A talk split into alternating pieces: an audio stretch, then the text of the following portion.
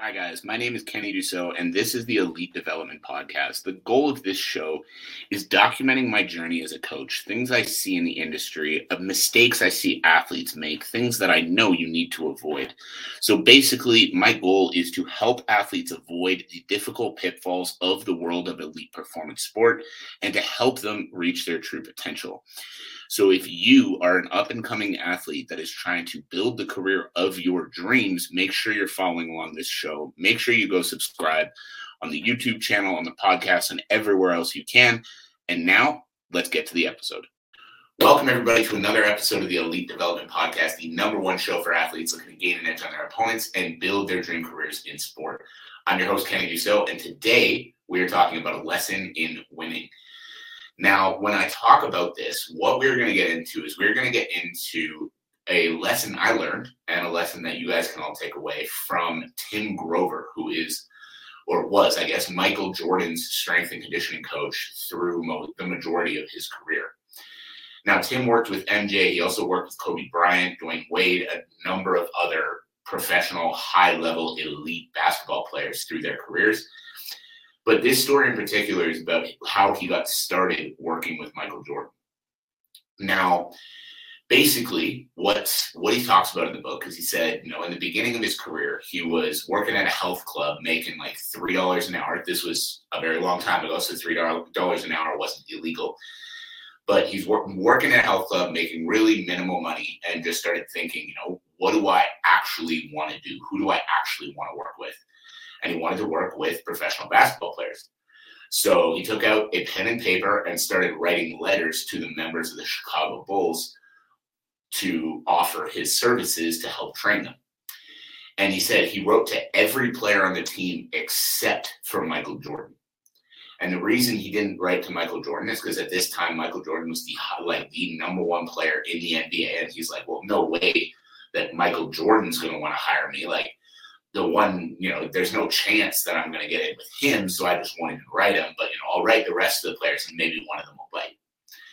Now, you know, again, thinking Michael Jordan's the best player in the league right now, there's no way this guy who's the best in the world is going to want to hire me. So then he writes to all these players and gets rejected and doesn't hear back from any of them except he said Michael Jordan found his letter in one of his teammates' lockers and then reached out. And the reason that Michael Jordan found his letter in one of his teammates' lockers, he said, because at that point in his career, he was known as the best player in the NBA, but he said he hadn't been to the finals yet. So he hadn't started on the like six or seven year run or whatever it was that the Bulls won all those championships. Now, the big thing that is important here is that when like when he was in the earlier point of his career and he hadn't been to the championships yet, he was already the best player in the league. But the weakness in his game was he was getting outpowered or outmuscled by the bigger, stronger players on other teams. So he was again had the skill, but wasn't able to execute at that extra, extra highest possible level. And as a result, he wasn't able to help dominate enough to get his team to the finals. So even though Tim Grover wrote to every player on the team except for him, Michael saw the possibility of, hey, this guy might be able to help me pack on the muscle, the size, and everything that I need in order to dominate and in order to bring my team to the finals and start winning championships like I want to. So Michael went out of his way to reach back out to Tim Grover, even though he was the only player on the team that Tim didn't reach out to in the first place. Now, guys, the reason this is important is because this is when Michael Jordan was already the top player in the NBA. He was better than everyone in the world yet he was going out of his way to hire someone to help him take help him take his game to a new level when his teammates who obviously are still incredible basketball players like if you're in the NBA you're at the top. But his teammates who actually got the invitation hey do you want to work with me? weren't answering back or weren't reaching out or weren't you know taking that extra initiative So, this is an extremely important lesson for all of you because I speak to a lot of athletes on a daily basis that in their minds, they're like, yeah, things are going really well. You know, I don't have any big issue right now. Like my cardio feels pretty good and my strength feels pretty good and, you know, everything's fine. I don't need any help.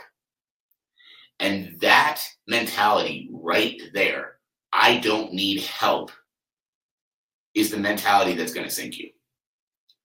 And the reason that mentality is going to sink you is because think about it this way Michael Jordan was the best basketball player in the world. He was the top player in the NBA, widely recognized. And his first thought was, how can I go out of my way to get extra help to elevate my game further? So this is the same kind of idea that when you look at, you know, the UFC, you look at boxing world championships, you look at any of those high top level combat athletes, they're going out of their way to get extra help. They're going out of their way to try to find an edge. They're going out of their way to go above and beyond everything that they can possibly do. Yet there's so many people still like just starting out their careers or on the local scene or who have been a little bit up and down that right away will say, Oh, no, no, no, I know what I'm doing. Or no, no, no, I'm good. No, I don't need any extra help. I'm fine. And you're just wrong. Like there might not be anything drastically wrong with your game right now, but I was gonna say if unless you're at the top of your game, unless you're the best in the world, you still need to be seeking help. But even the ones that are the best in the world are still seeking help.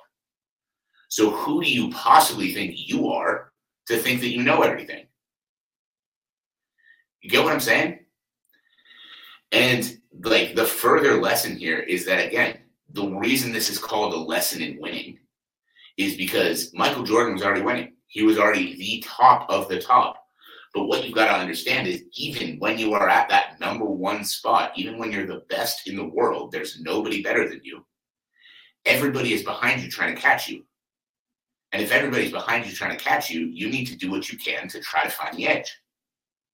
And so he saw this guy that, you know, he was like pretty unknown at the time. Uh, he didn't have any pro clients, but he saw this guy and he goes, okay, this guy seems to know something. I want to meet with him and I want to see what he see what he knows and see if it can take me to a new level.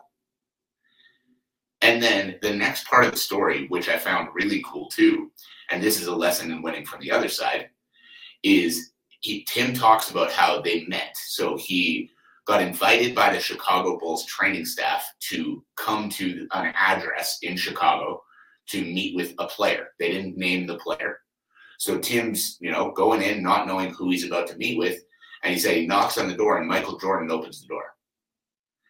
And the coolest part about this is he said they sat and they talked for an hour and about like just the different training methods, the different things that Tim would have him do, how they would help him build the muscle, keep the abilities on the court, not take away from his game. And he said, as soon as they finished talking, Michael said, you know, this doesn't sound right. And Tim confidently said, because he knew it was right, said, it doesn't get any more right than this. And Michael's response to that was, okay, I'll give you 30 days. So there's a couple of things I want to unpack about that. Number one, the willingness to try, even though he wasn't certain. He knew that he needed to elevate his game. He wasn't sure about the tactic that was being presented, but he was willing to give it a shot. Because this is another thing that I see a lot of athletes struggle with so hard. And I'm going to use the example of the content that I put out on my page every day. I get messages constantly saying, Hey, you put out two different aerobic circuits. Which one is the best one? And or you know, hey, you talked about like this way to build strength is like, and I lay out I lay out a template of like three upper body exercises, three lower body exercises, and then building in some core and accessory exercises on top of that. What exercises do I need to do?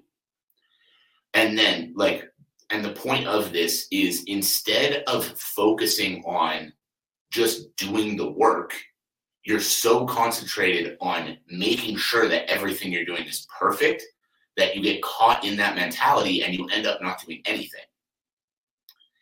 And that is the biggest mistake you can make.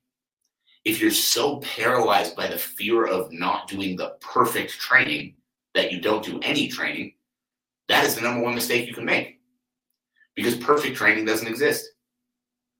There's constantly evolving different types of training, and there are certain types that are going to be better than other types, but the perfect training is the best thing for the individual. And if you are not constantly actually working at it, then you're not going to see success, plain and simple. You're not going to see success because you're not actually putting in the work. You're too concentrated on trying to find the perfect system. And the imp- like the very important thing from this story is when Michael Jordan and Tim Grover were talking, Michael said, This doesn't sound right, but I'll give you 30 days. So again, what he's saying here is he's like, you know what? I'm not sure about this, but you sound like you know what you're talking about, and I need to make an improvement. So I will give it a shot to see if this is what I need. I'm willing to do the work. I'm not focused on making sure it's perfect. And then he started seeing the th- results within those 30 days. And then at the same time, 30 days ended up turning into 15 years of them working together. And the other part of that that I want to unpack is the certainty on the other side. Because this is something that even as a coach, I struggled with for a long time. I know that what I do works. And similar to Tim Grover in this conversation, you know, Michael said, I'm not sure about this. And Tim's response was, it doesn't get any more right than this. And that's the same thing. I know what I do works. And when I speak to athletes, I confidently know that when you join my program and you start working with me, you are going to get results. If you are willing to actually put in the work, that is literally the only factor. If you're willing to put in the work, you're going to get results. If you're not willing to put in the work, you won't get results. Plain and simple.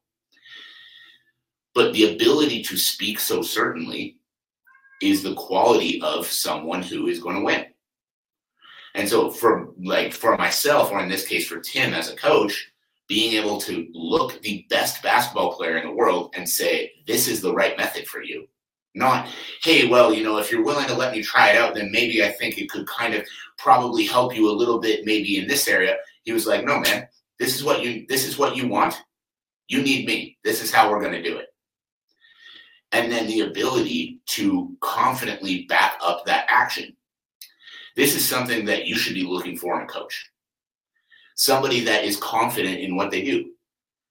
People have called me cocky before because when I've been in conversations with athletes, I've said, yes, what I do works. You do what I tell you to do, and you will get good results coming back into your sport. I promise. And they've called me cocky for saying that. But think about it. Who do you want in your corner as a coach? The one who says, Yeah, maybe I think if we kind of do something like this, it's probably going to work because I think that maybe I know what I'm kind of talking. Or do you want the person who's like, Yeah, this is what you need. This is how it's going to happen. This is what we're going to do for you. Let's go. You or you out. You want the second guy because the second guy knows what the fuck he's talking about. Right? So the lesson in winning guys, overall, that I want to get across with this podcast the lesson in winning is to do the fucking work.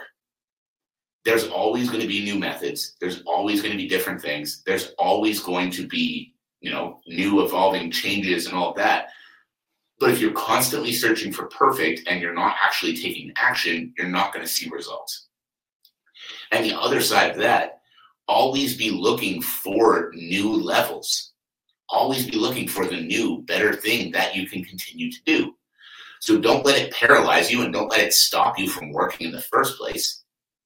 But you always need to be searching for new ways to make improvements on yourself. Michael Jordan, the best basketball player in the world at the time, saw a letter in his teammate's locker and said, Whoa, this looks like something that can help me, even though it wasn't even addressed to him and he was the only one on the team that reached out. The team, every player on the team except for Michael Jordan, got a letter from Tim Grover offering his services to help train them. And the only one who didn't get the letter, the best player in the world, was the only one who reached back out. What does that tell you? The guy who is at the top is the one who's looking for more help. The guy who's at the top is looking for more ways to get to a higher level. So if you want to be the one at the top, you want to be the one winning the belts, you want to be the one making the money, you want to be the one that everyone else is chasing. You need to become that guy now. You need to become that girl now. And the way you become that guy or the way you become that girl is by constantly searching for ways that you can invest in yourself. And yes, that's going to cost money. Yes, that's going to cost time. Yes, that's going to be uncomfortable. But if you want the lifestyle of living as a champion, you want the lifestyle of living as a professional athlete, you want the lifestyle of doing what you love every single day, that requires sacrifice. If it didn't, every person in the world would be doing it. But now you've got to ask yourself, how much am I willing to sacrifice? How far am I willing to go? What am I willing to do to make this dream come true? Because I understand that you don't have Michael Jordan money, but you also don't need to hire Tim Grover.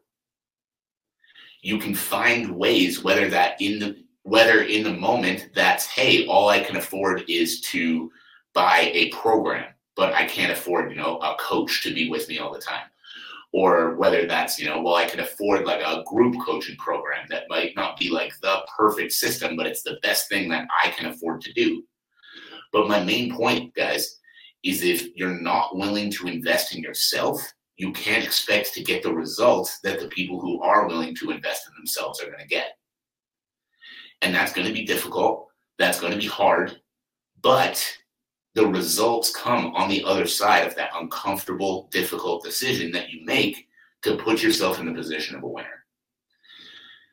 So that is it. That is all. I hope you guys got some value from this today. I hope that just shifted your perspective a little bit. Now, if you do have any questions, if you're here live, I'm going to stick around for a quick minute to go through some questions. If you are listening back to this on the podcast, the YouTube channel, anywhere else, make sure to send me a message across any of my social media platforms to ask any questions that you've got. But for now, that is it. That's all. I appreciate you all for tuning in. I hope you have a fantastic rest of your day, and I'll catch you on the next episode. Thank you for listening to another episode of the Elite Development Podcast. Now, remember, information without execution is useless. So take what you learned in the show today and go figure out how you can apply it to your career to start making progress right away. My one ask of you is share the show around. Make sure you're subscribed. Make sure you're following on all the social media platforms. The links on how to do that will be in the show notes below. And in turn, have a great day. And I can't wait to see you on the next episode.